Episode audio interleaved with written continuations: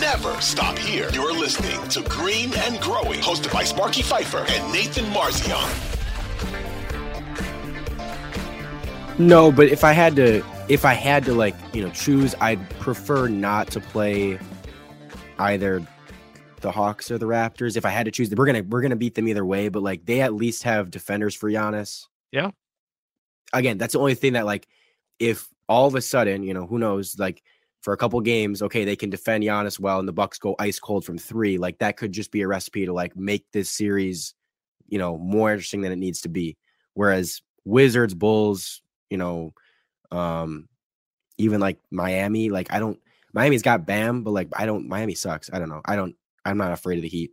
So ideal I mean, I guess who would you rather face? Miami, Atlanta, Toronto. Like in what order? I'm trying to I'm, I'm i think if if, if in order, I don't like playing Spoelstra. So uh, Miami would be last. Uh, I think I would play Toronto first, Atlanta second, Miami third if I had to put it in order, just because I, I don't like dealing with Spoelstra. I don't like dealing with Jimmy Butler. That's fair. Don't want Tyler Herro to have some unbelievable series, uh, being the Wisconsin kid, Hales Corners kid. Like I, I don't, I don't want to deal with all that stuff. Yeah, you're I'm I'm taking back what I said. I'll Wait. I'll take back what I said. I'll go I'll go Heat probably last.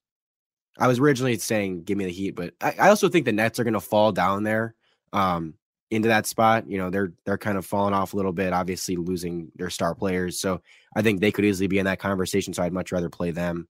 Um and yeah, like Heat, Hawks, Raptors are probably the three again, just because they they have defenders for Giannis a little bit, and I'm not worried about any of those teams super like offensively very much. Like I don't think any of them are gonna you know get like are with our against our defense. They're not gonna do much. But again, All right, let's switch it now. Let's switch it. Who do you think Boston doesn't want to face of those three? If you're the Celtics, Miami. of, you don't want Miami if you're Boston, right? Yeah, I mean they took them to seven last year, and you know I, I they're worse than they were last year. Don't get me wrong, but Jimmy was able to you know go off on them a few times, and um you know I I, just think that any team you go seven against in the conference finals, like you don't want to play them in the first round the next year. If you're the Bucks, do you want to see the Heat get to six to take on the Sixers? Um, I mean, would I rather it be the Heat or you know the way the Knicks if you're the one, you're going to get the winner of the four or five, so it's not really going to matter. You'll get the winner of Cavs Knicks uh, at this point, and two will play three of, of those two winners. ideally probably you want the Heat. I mean, again, I th- I think the Heat they're bad. I don't think they're good at all. But like, if a team does kind of have the the upside to beat uh Sixers or Cavs or whoever, like I guess it's them compared to you know the Hawks or Raptors or Wizards or Bulls or whoever, like Nets. I don't, you know, none of those teams are doing that. So Agreed. I think Miami gives them the best chance to beat Philadelphia. Totally agree. Yeah.